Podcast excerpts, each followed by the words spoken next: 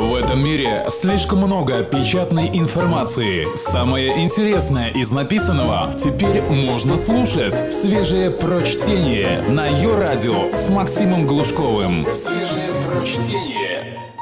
Еще раз немного о нашей стране. 5 копеек Ивана Давыдова, заместителя главного редактора слон.ру. Место в истории, министерская логика и полезные активности – Минимум раз в неделю хоть в одной газете допишут. Без времени кончилось. И затылок нам дует холодный ветер истории. Вот и люди, преуспевшие на поприще службе государству, что-то такое, похоже, чувствуют.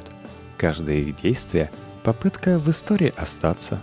Правда, они совсем не понимают разницы между выражением «войти в историю» и в историю вляпаться.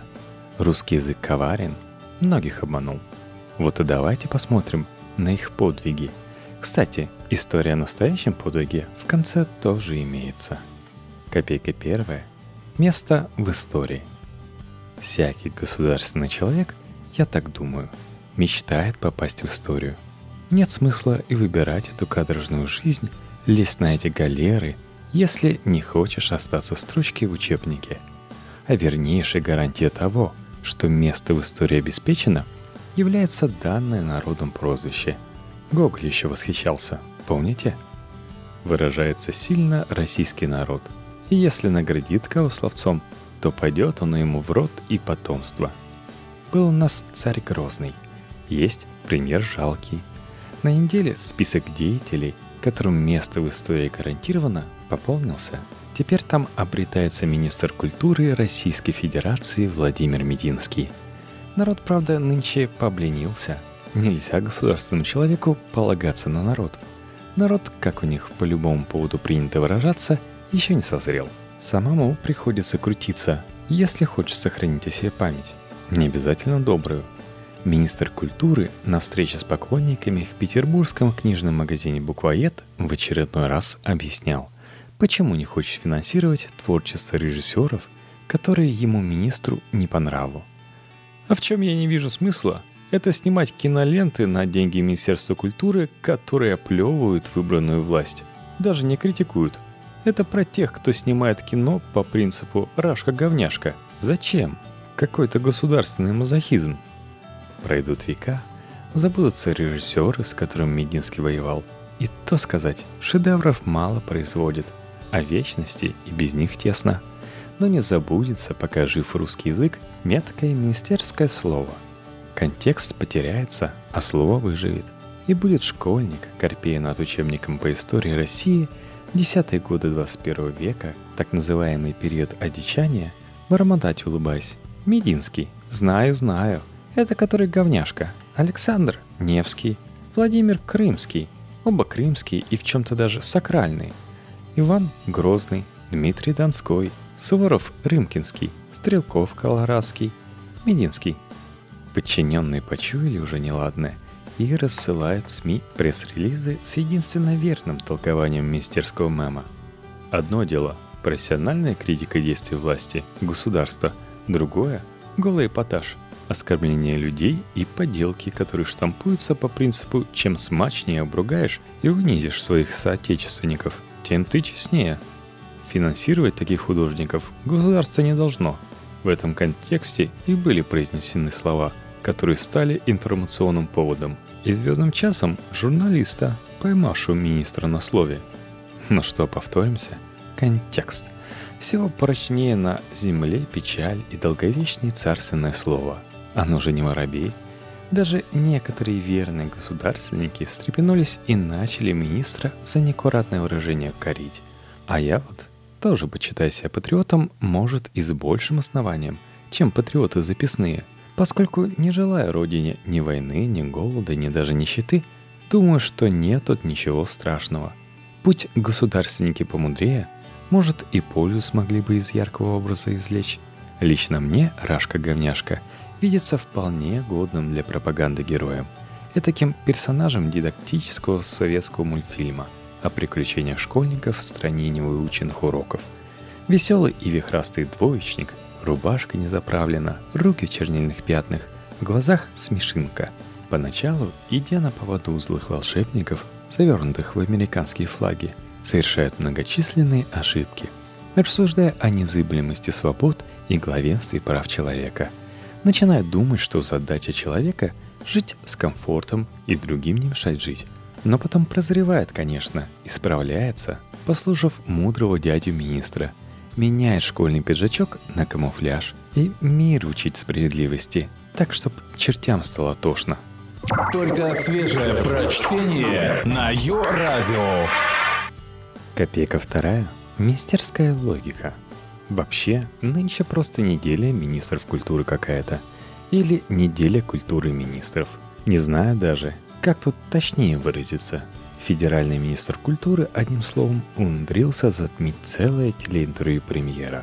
Выступали они практически одновременно, но обсуждали Рашку-говняшку куда активнее, чем яркую, неожиданную, способную повернуть человека неподготовленного шок и трепет мысль господина Медведева о том, что России пора слезать с нефтяной иглы. Московский министр культуры Капков решил от старших товарищей не отставать и на проходящем сейчас урбанистическом форуме тоже в выражениях не стеснялся. Его спросили о городских активностях, связанных с едой. Тут уже надо обратить внимание на формулировку. Урбанисты – люди особые, язык у них тоже особый, чем-то напоминающий птичье чириканье. Недавно еще, когда нефтяная игла скорее ласкала крепкие русские зады, чем колола – Способность рассуждать про городские активности уже давала шанс получить от московского правительства какие-нибудь деньги. Но теперь времена изменились, о чем модный министр Капков и поспешил напомнить с неожиданной прямотой. Нет, потому что это не город. Мы же не в коммунизме живем. Хочет человек сделать вкусную сосиску или кофе, пусть Хочет человек с ребенком в парке погулять, Пусть надевает ритузы теплые и тоже с ним идет. Город — это не собес. Говорят, а вот что бы еще придумать? А давайте еще восемь пешеходных зон зафигачим, и все будет хорошо. Это не собес, честное слово. Еще бы кинотеатров нам бесплатных для людей. Почему бесплатных? Поднимай жопу и иди работай, зарабатывай деньги. Прошу цитату эту не вырезать. Зарабатывай деньги, бери билет и иди покупай что-то. Раз просите не вырезать, Сергей Александрович, не будем вырезать. Кто мы такие, чтобы с министрами спорить? Кстати, там дальше еще красивее. Вообще, нет ничего бесплатного.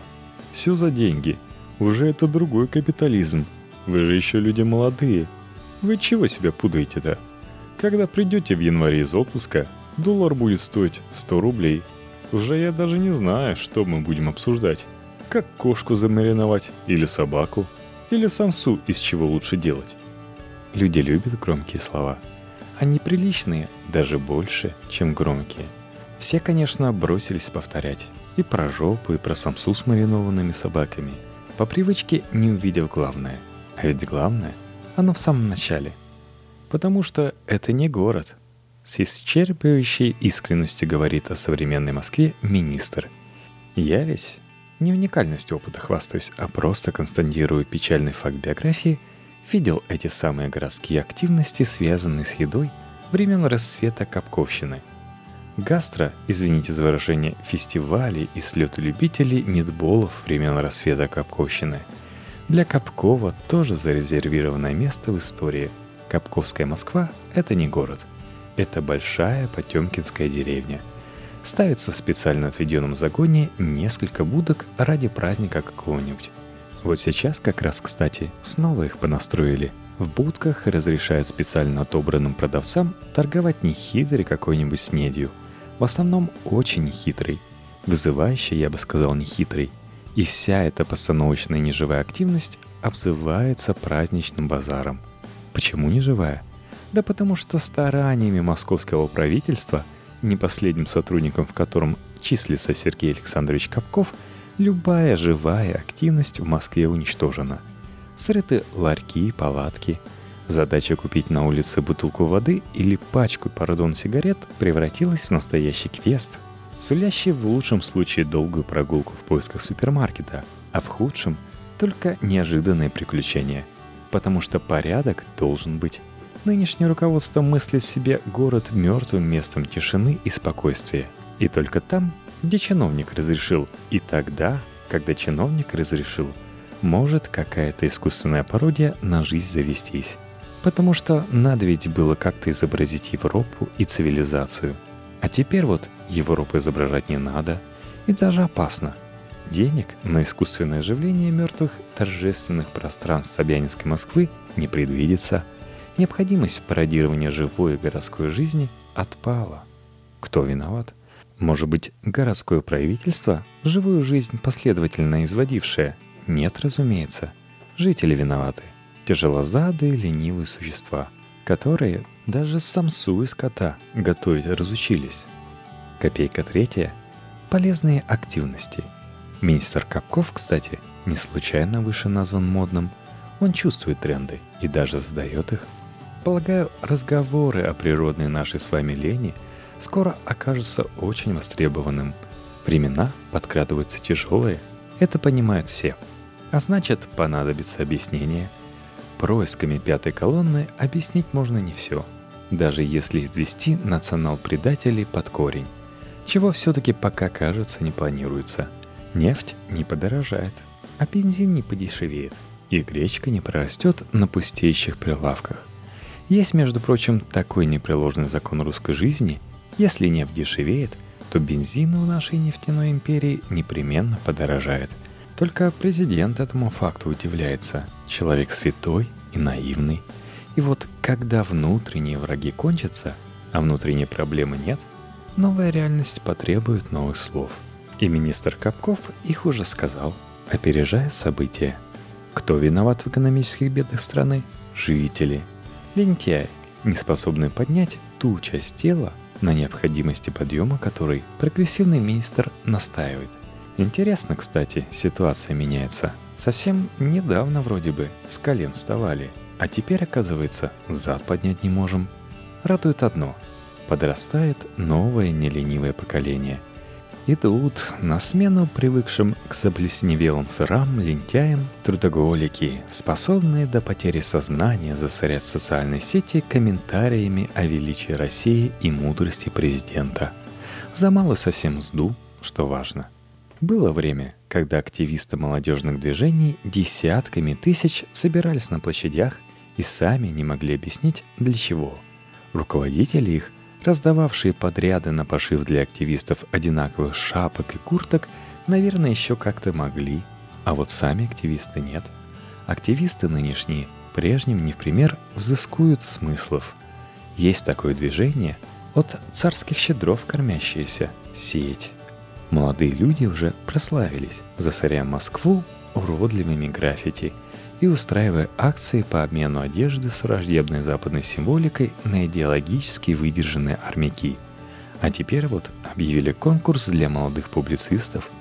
Проект сети РФ создает информационный портал для молодых авторов-публицистов, которые в своих работах будут создавать образы будущей России. Работы принимаются в следующих номинациях. Россия в 2045 году, Нация Путина – Россия до и после Крыма. Россия – страна смыслов. Голливуд – флагман западной пропаганды. Противостояние доллару – информационная война. Я даже взгрустнул, что в число молодых публицистов мне лично по ряду причин уже не записаться. Благодатные ведь темы. Россия до и после Крыма. Есть где развернуться. Страна смыслов опять же. Чем меньше гречки, тем больше смыслов. Это тоже закон. Тут дело обстоит примерно так же, как с нефтью и бензином. Сайт у движения замечательный. Я изучил. Имеется, например, раздел «Принципы». Политический принцип движения разъясняется так. Он простой. Мы за Путина. Поддерживать российскую власть значит оппонировать мировой власти. Оппонировать англосаксонским правилам управления современным миром. Те, кто против Путина, те за мирового господина – мы будем всегда поддерживать тех политиков и государственных деятелей, которые служат нашим реальным интересам, а не обещают перевернуть мир, чтобы сделать нас счастливыми. Мы знаем историю и цену таким вещам. Путин и его новая команда – первые постсоветские люди, нашедшие смелость сказать миру Мы есть. С нашим мнением придется считаться. Мы за Путина и его команду. А еще имеется раздел «Духовные скрепы». Скреп у молодежи 12. История, Пасха, Победа, Родина, Семья, Милосердие, Русский язык, Путин, народ, государство и литература. Но первый в списке идет «Угадайте что?» Не угадаете? Щедрость. Это такое краткое открытое письмо старшим товарищам.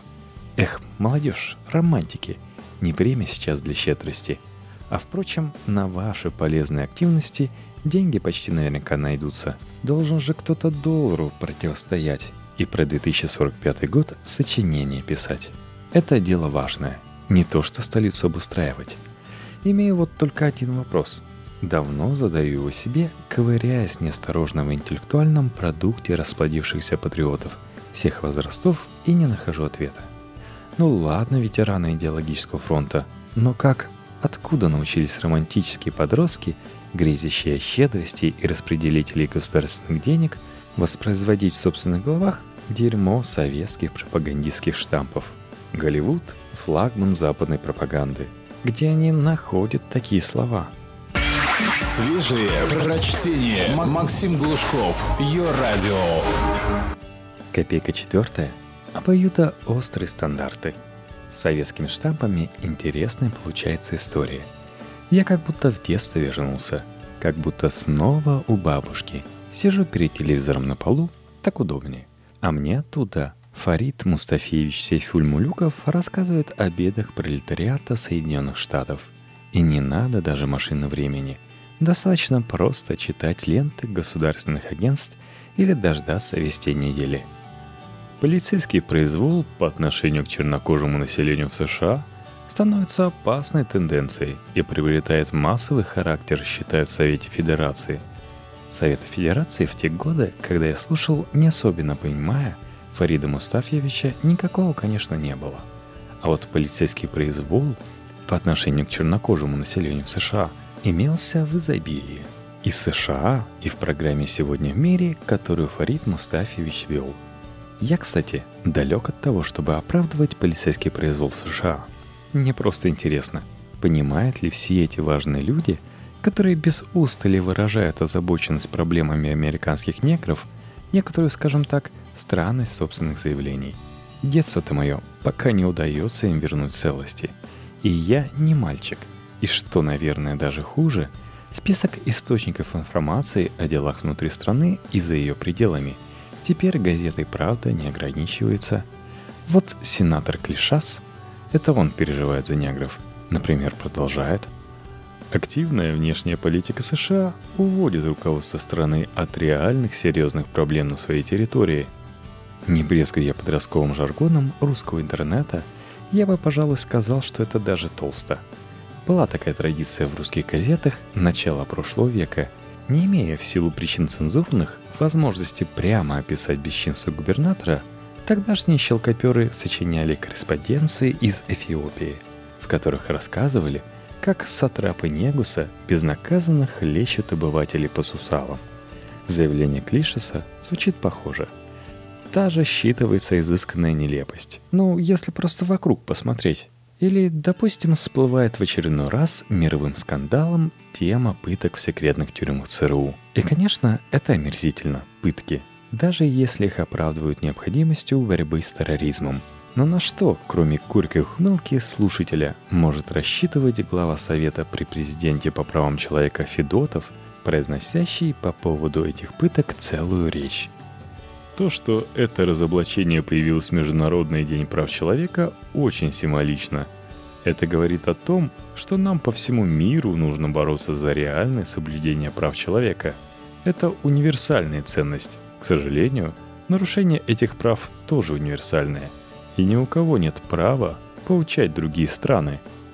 Это, заметьте, говорит не праздный читатель газет – а главный, ответственный за права человека в стране, где в целом субъекте федерации пещерный принцип коллективной ответственности объявлен законом и пылают дома родственников, подозреваемых в терроризме, где пытки без всякой привязки к борьбе с мировым злом в любом почти полицейском участке давно стали делом обыденным, Вот бы влезть к этим ораторам в головы, да посмотреть, хохочут ли они внутренне, произнося свои спичи, или там царит звериная, непробиваемая серьезность. Жаль, не придумали пока в Сколково, пригодного для этого оборудования. Но пример на неделе обнадежил. Сказал, что Сколково процветает. Может, еще и заглянем в чужие души. Копейка пятая. Место для подвига. Место в учебнике истории и бронзовый бюст на родине – все это до того, по крайней мере, как случится большая война, удел людей великих и начальственных. Маленькому человеку сложно найти в своей жизни место для подвига. Но советский классик не врал, когда утверждал, что всегда оно в жизни есть. Это самое место. Кто расскажет потомкам о героях дней нынешних, настоящих и безымянных героях? Едва ли ведь участники публицистического конкурса «Движение сеть».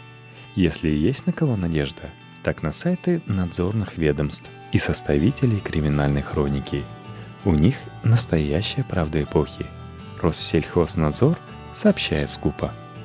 В ночь на 9 декабря на пункте пропуска в Сибежном районе Псовской области был задержан автомобиль, перевозивший 18,8 тонны свежих яблок из Польши.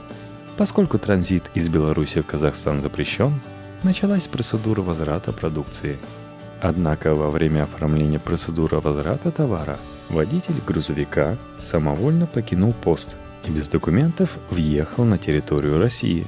С помощью сотрудников управления МВД Псковской области и таможенников автомобиль был задержан в Скове, 230 километрах от пропускного пункта. И главное, Россельхознадзоре полагают, что партия польских яблок не предназначалась для отправки в Казахстан, а планировалась к реализации на территории России – кто он, безвестный герой, решивший слегка посластить жизнь россиянам тогда, когда Россия сама добровольно решила в мазохистском порыве отказаться от вещей приятных и полезных? Как он решился пойти на прорыв? На что рассчитывал? И бюста на родине ему не поставят, и в учебнике не упомянут. Максимум оштрафуют. Ну, давайте хотя бы попытаемся отдать настоящему герою положенную дань уважения.